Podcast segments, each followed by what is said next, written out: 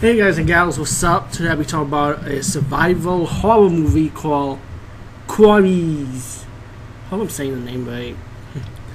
anyway, this movie is about, about a bunch of women, right? They gotta go to a survival trip in the woods, but there was a fire in the woods from the other side, so these this lady told the other females we had to go to another side of the woods because of the fire. You know, isn't that type of, you know, when you think about it, isn't that like dangerous? To do. Just go camping while there's a blazing fire in the woods at the same time from another part of the forest. You know, I'm just saying. But, oh, by the way, if you hear that breezy noise, it's my fan. It's kind of hot. It's 80 degrees in New York, believe it or not. Yes, it is. But anyway, um, I actually enjoyed this movie for what it is. You know, it's, it's nothing new.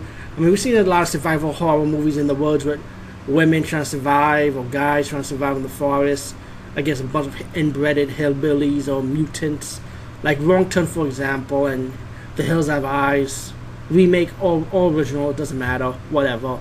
Been a slew of them.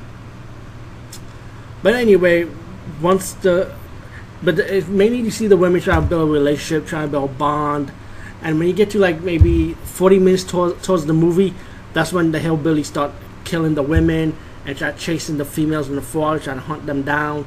And one by one, they'll die or die by accidental deaths, by the way, like climbing a mountain, a rock will just hit them over the head. And some of the females will have to, like, they get stabbed and have to try and help one of them out with their wounds. And it's pretty much survival against these hillbillies, you know. Um, I, I thought it had that realistic feel to it, like when it comes to the fight scenes. So I kind of liked that, you know. I like how the women's work. I like I like how some of the females have to work together and fight back, you know. And I enjoy I enjoy this movie. It's not it's not it's nothing new. It's not great or nothing, but still an enjoyable watch. I say Quarries, check it out.